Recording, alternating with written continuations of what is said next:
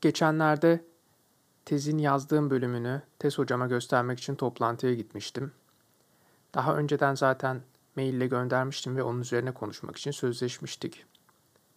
Toplantıda hocam bana baktı ve çıktısını aldığı tez bölümünü göstererek bu tez mi dedi, bu nasıl bir şey dedi, bu zırva dedi.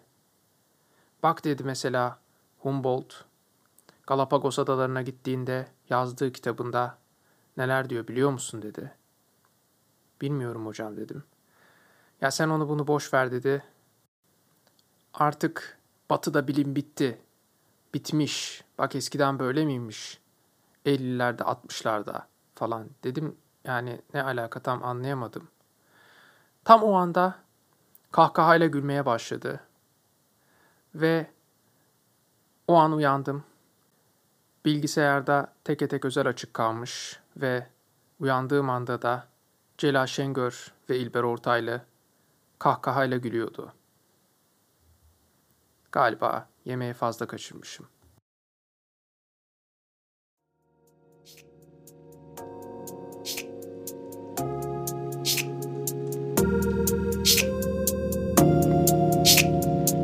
Sen çok iyi birisin. 8. bölüm Metaverse'ün züğürt ağası.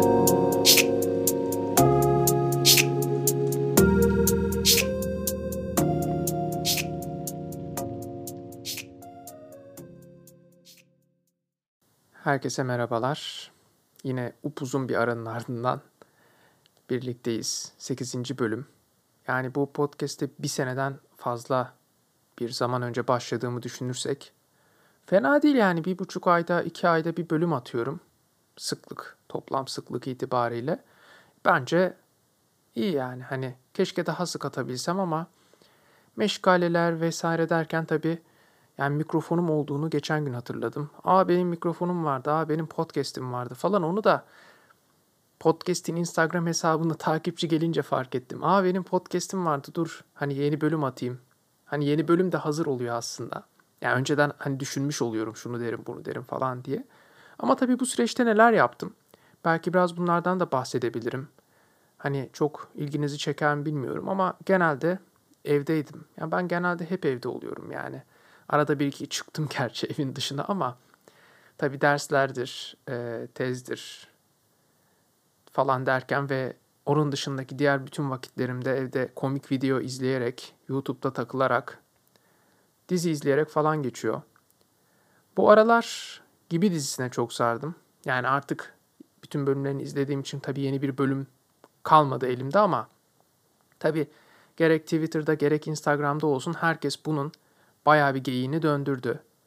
Ve şöyle bir durum aslında yaşadım. Onu da paylaşmak istiyorum herkes biliyorsunuz yani komik sahneleri paylaşıyor, replikleri paylaşıyor. Sürekli bunun üzerinden dönen bir etkileşim var falan. Benim de eski ev arkadaşım yani ev eski arkadaşım. Yani hala arkadaşım da yani böyle bir formülasyon kullanmak istedim. Hani bilmem ne eski bakanı diyorlar ya. Diyorlar mı bilmiyorum bayağıdır.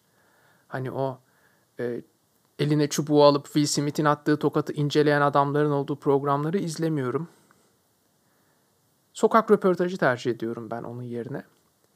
Neyse e, bana bir link attı. Dedi ki bak bu gruba gir bu grup çok güzel.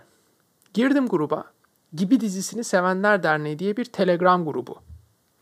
Ve çok ilginç bir ortam var içeride. Yaklaşık 500 tane adam var. Yani belki kadında vardır ama çok büyük çoğunluğu erkek ve birbirlerine dizi repliklerini atıp gülüyorlar. Yani ortam açıkçası şöyle hani zorunlu askerliğini yapan insanların bir araya toplaşıp birbirlerini böyle çok ufak şeylerden mutlu etmesi gibi. Yani hani bir arka sokaklar izleyerek mutlu olmak ya da ne bileyim bir Kemal Sunal filmi izleyerek hani nöbet sonrası bir e, eğlence aramak gibi bir mutluluk sezdim ben orada. O grubu takip ettim bir süre. Ama tabii orada şunu fark ettim. Yani sonuçta bu mizah biraz da referanslar üzerinden dönen bir şey. O geyikler üzerinden dönen bir şey. Ve dizide ne kadar duyduğum şey varsa sürekli denk geldim yakın zamanda ve bu beni hani ara sıra zor duruma da düşürmedi değil. Onları paylaşmak istiyorum biraz sizinle. İşte geçenlerde bir e, Rus arkadaşımla yazışıyorum. Tabii bu savaştan vesaireden dolayı bayağı bir sıkıntı yaşamış. İşte ailesini Türkiye'ye göndermek zorunda kalmış. İşte kendi işinden dolayı sıkıntıya girmiş vesaire falan. Tam böyle konuşurken yazışmamızda şöyle bir cümle kullandı. Bilirsin dedi bir söz vardır. Tanrı'yı güldürmek istiyorsan ona planlarından bahset diye. Yani ben şimdi iyi ki yazışıyoruz çünkü o bir konuşma olsaydı ben gülerdim. Ve bunu anlatmam için de baya bir vakit geçmesi gerekirdi. Yani şey mi diyecektim ya işte böyle bir dizide var böyle bir şey diyor. İlk kan diye bir karakter var sürekli özlü söz söylüyor falan. Zor tuttum kendimi. Ondan sonra bir başka olay daha yaşadım.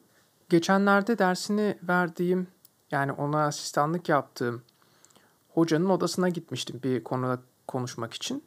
Ve ikimiz konuşuyoruz ve köşede kitapların hemen önünde bir kutu çabuk çorba gördüm. Yani böyle ikisi alınmış ve kutunun içinde dört tane kalmış. Böyle hani hafif köşeden yırtık bir kutu çabuk çorba. Ve hani çabuk çorba kutusuna baktıkça aklımdan böyle tuhaf tuhaf espriler geçiyor. Böyle dikkatim dağılıyor. Hani karşımdaki insanla ne konuştuğumu fark edemiyorum falan. Ve hani her an sanki bana dönüp de işte bu yüzden sadece cesurların işidir akademi falan diyecek gibi hissediyorum. Ve tüm görüşmemiz boyunca ben o kutuya baktım. Yani sürekli beni bir kitledi. Hani sanki o kitapları böyle rengine göre dizip bir kombin yapıyor ya da ne bileyim iki tane silah çıkaracak falan gibi. Bunu da böyle bir şekilde atlattım. Ondan sonra daha büyük sıkıntı en son olaydı. O da e, iki hafta kadar önce oldu. İşte bir e, toplantı böyle bir konferansta bir toplantıydı böyle hani yuvarlak masa toplantısı gibi. Ve işte akademisyenlerin unvanları vesaire üzerinden bir mevzu konuşuluyordu. Ve biri çıktı dedi ki şimdi bu unvan konusu çok önemli. Çünkü biliyorsunuz her şey önce dilde başlıyor. Ve benden şöyle bir ses çıktı. Ama neyse ki duymadılar. Yani öyle temenni ediyorum.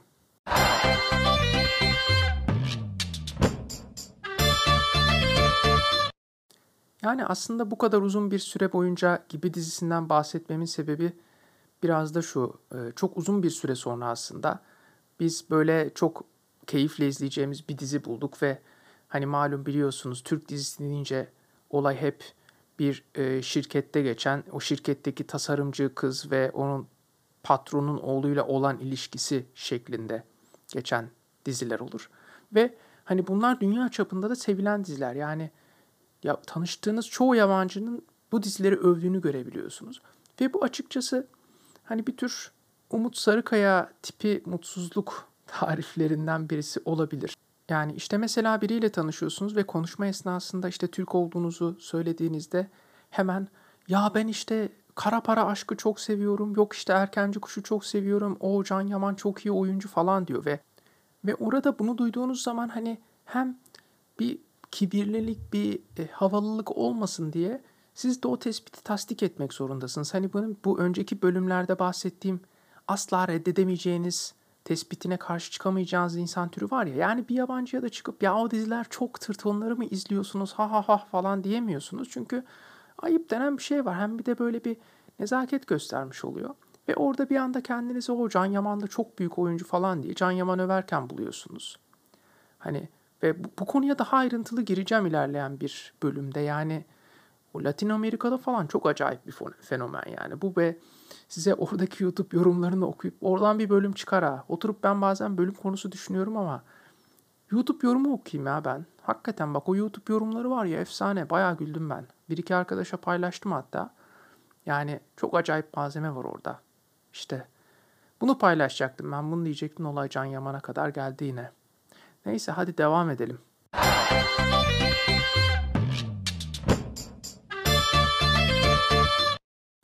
Evet, yine son zamanlarda dikkatimi çeken bir konuyu sizinle paylaşmak istiyorum.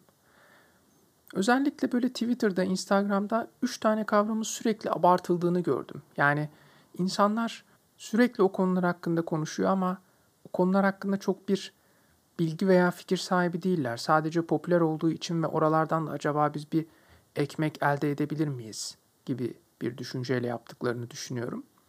Bunları yine ben yani malum formül 3 ana başlık üzerinden inceleyeceğim. Üçünü de duyunca bana bir nebze hak vereceksiniz diye temenni ediyorum. Bunlardan birincisi Bitcoin, coin, genel olarak kripto para işi. İkincisi NFT, bu yeni çıktı zaten malum biliyorsunuz. Üçüncüsü de Metaverse. Tabii yani insanların ben şöyle bir düşünceyle hareket ettiğini düşünüyorum. Yani bu konuları sürekli piyasaya sürerken yani biz bir şeyler yapıyoruz ama çok da emin değiliz. Biz bunu herkese söyleyelim ki herkes yapsın. Hani mesela bir e, spor yapar ya bir insan sürekli hadi herkes spor yapmalı ya da işte bir insan bir şey yer sürekli herkes bundan yemeli ya da işte böyle biri evlenir der ki sürekli herkes evlenmeli ya da işte bir mesleki tercih yapar ve herkese onu dayatır yani hepiniz bunu yapmalısınız gibi. Hani bu benim önceki bölümlerde sürekli gömdüğüm o e, market vlogçularının durumu da o yani. Hani bak ben gittim işte böyle bir hayat yaşıyorum işte siz de bunu yapmalısınız. Çünkü orada bir onaylanma ihtiyacı vardır. Aa ne kadar güzel denmesini bekler. Ben hep böyle bir psikolojiyle yapıldığını düşünüyorum. Hani ben e, bunu yapmamaya çalışıyorum kendi yaptığım şeylerde. Ne bileyim mesela herkes podcast yapmalı falan demem yani. Hani yapmak isteyen yapsın ama ben bunu teşvik etmem ya da onu geçtim. Podcast'imi dinleyin bile demiyorum. Yani ya ben podcast yapıyorum falan diye böyle söylüyorum birazcık yarım ağızla ama ha insanlar dinler dinlemez ya da işte benim mutlaka podcast'imi dinleyin dinlemelisiniz falan da yapmıyorum yani. İşte zaten 3 ayda bir bölüm atıyorum yani bu işte çok da ciddi olmadığımı görebilirsiniz. Ama böyle bir durum var yani açıkçası. İnsanlar bu konularda bir iş yaptıkları zaman hani o riski alıyorlar ve o riskin çok da fazla olmadığını görmek için bence biraz kendilerini rahatlatmak amacıyla da bir onay alma ihtiyacına giriyorlar. Ya işte bu coin piyasası biraz öyle tabii. Hani evet riskli bir iş. Farklı da bir iş. Yani öyle çok kolay hakim olunacak bir şey de değil. Ama insanlar bir şekilde bak ben bu işe girdim. Ne kadar çok insanı buna ikna edersem o konfor alanın birazcık daha genişler gibi geliyor ve Hani çok kolay bir iş de değil. Oturup çünkü onu bayağı bilmek lazım. Ama tabii işte bu Twitter'da falan 3-5 sayfa var. Diyor ki hadi şu coin'e gidin, hadi şunu alın falan. Bu böyle 90'larda 2000'lerin başında falan olan bir borsa furyası vardı. Hani işte borsada şu hisse varmış herkes gidip o hisseyi alınca zengin olacakmış falan yani. Lan duyumla gelen iş kimi zengin eder yani? Hani orada bir tokat var. Bu iş de böyle ve hani hiç öyle bir şey yapmayı da düşünmedim. Ha yapan yapsın ona bir şey diyemem. Ama bu coin işi biraz böyle geliyor. Bir de sonuçta böyle olur olmadık yerden alacağınız bir tüyoyla bütün parayı batırmanız çok mümkün. Yani mesela Atla Gel Şaban filminde Niyazi karakterinin ki o çok önemlidir. Yani Şaban değildir. Niyazi karakterinin hani o dolmuşun içerisinde Şikişki Baba dinlerken yaptığı kuponda son ayağı değiştirerek aslında herkesi tuzağa düşürmesi durumunu da unutmayın. Bak şimdi spoiler verdik. Ama unutmayın ki klasiklerin spoilerı olmaz. Ve Atla Gel Şaban bir klasiktir.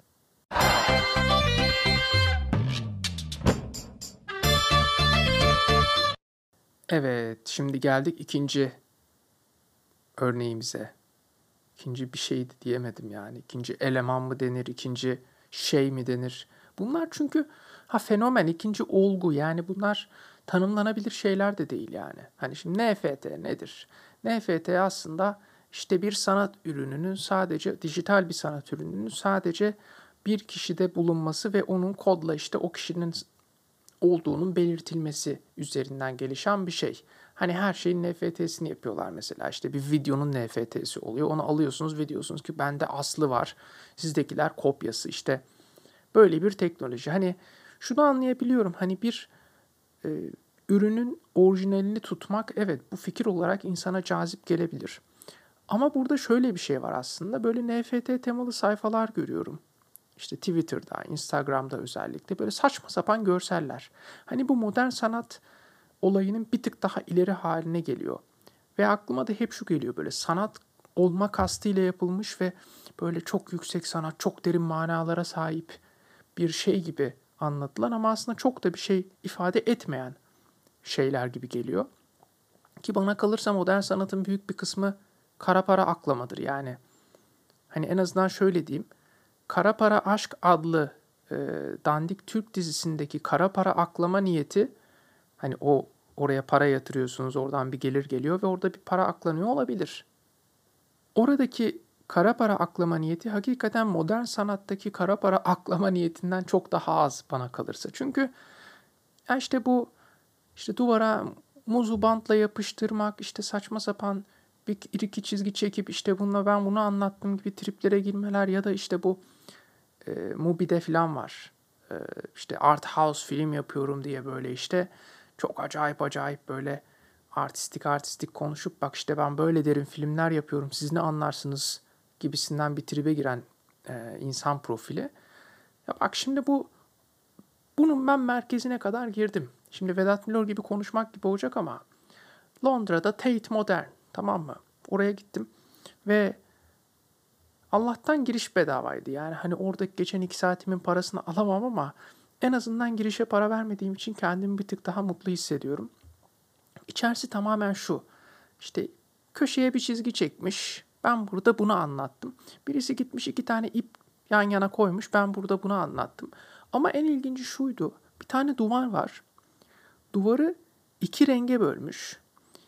Bir kısmı pembe, bir kısmı açık pembe.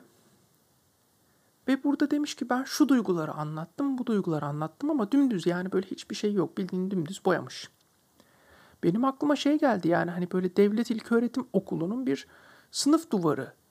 Hani benim aklıma gelen orada hani kağıttan top yapmak, işte şişe kapağıyla maç yapmak, işte kutu kolaya bastırarak onu bir top haline getirmek ve teneffüste nöbetçi öğretmene yakalanmadan sınıfta maç yapmak falan gibi.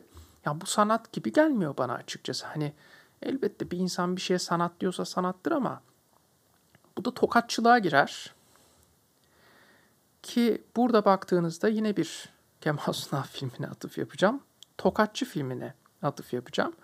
Filmi böyle çok genel bir iki cümleyle özetleyecek olursak aslında Kemal Sunal'ın oynadığı karakter ve Şevket Altun oynadığı karakter bunlar ikisi oradaki İstanbul'daki suç aleminin, suç dünyasının önde gelen figürlerine tokatçılık yaparlar aslında. Onları kazıklarlar ve filmdeki en önemli sahnelerden birisi de Karbonat Erol adlı karaktere bir miktar karbonatı uyuşturucuymuş gibi satma sahnesidir. Ve orada şöyle bir taktik vardır. Bunlar giderler, karbonatı verirler, parayı alırlar ve daha önceden hazırladıkları ses kaydıyla sanki etrafı polisin sardığı yönünde bir izlenim oluştururlar ve bunların kaçmasını sağlayarak parayı alır götürürler. Yani benim alacağım tek NFT o filmdeki etrafınız sarıldı uyarısının olduğu ses kaydının NFT'si olur. Başka da NFT almam.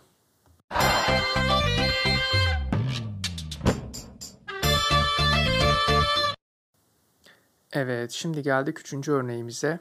O da Metaverse. Aslında Metaverse üzerine bu fikirlerimi oluşturan iki tane olay oldu. Birincisi Twitter'da gördüğüm bir olaydı. Bir siyasi parti genel merkezini Metaverse'e taşıdığını duyurdu. İşte gitmişler oradan Metaverse'de bir bina yapmışlar. İşte onu gösteriyorlar. Aha bu da bizim genel merkezimiz işte gelin falan.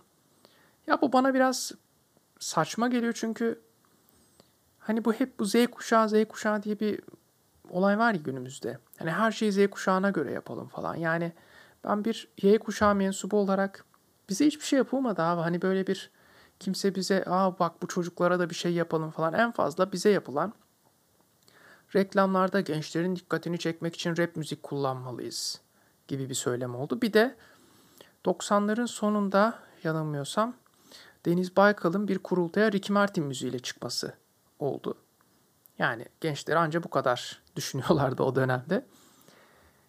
Ve hani işte böyle bir Z kuşağı ya da işte bir siyasi partinin çıkıp böyle hani gamer tabirleri kullanması falan böyle şey gibi oluyor. Hani 55'ini geçmiş bir rockçı bir adamın hani ben gencim bak bakmayın benim işte yaşımı başımı aldığım ama bak ben gencim işte çok genç gibi yaşıyorum, genç gibi hareket ediyorum, genç gibi düşünüyorum gibi bir tam da oturmayan bir tribe girmesi gibi geliyor bana. Bir diğer olayda okuduğum bir haberdi.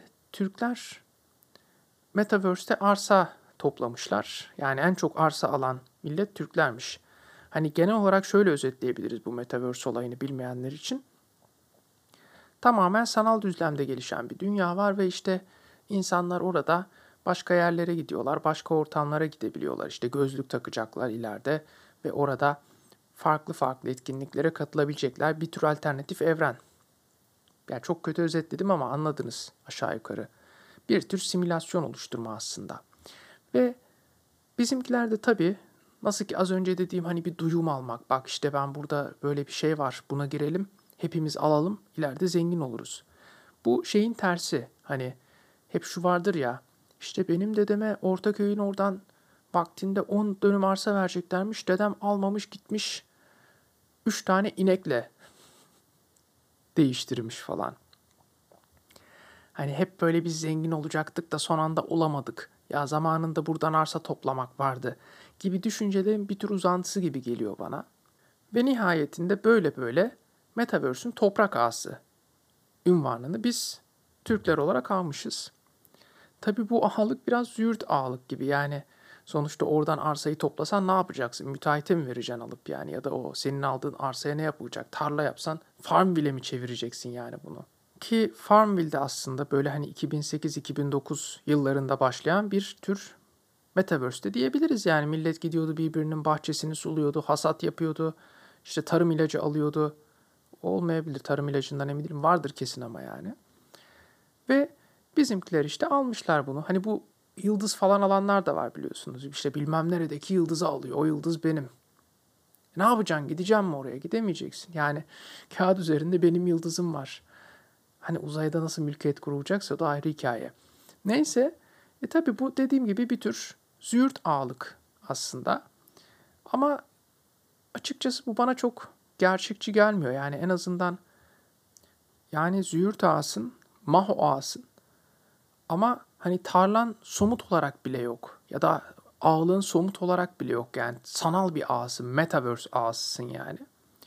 Açıkçası metaverse'te züğürt ağa olmaktansa gerçek dünyanın içerisinde bir maraba olmayı tercih ederim. Hani o marabayı da İlyas Salman'a oynatırım. Muhtemelen adı da Bilo olur. Hani banker Bilo üzerinden düşünün.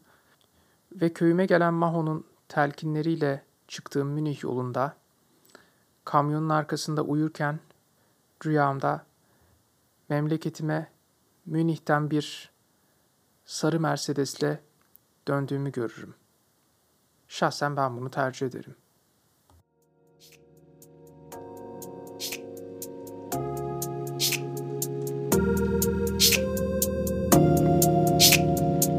Sen çok iyi birisin. 8. bölüm sona erdi.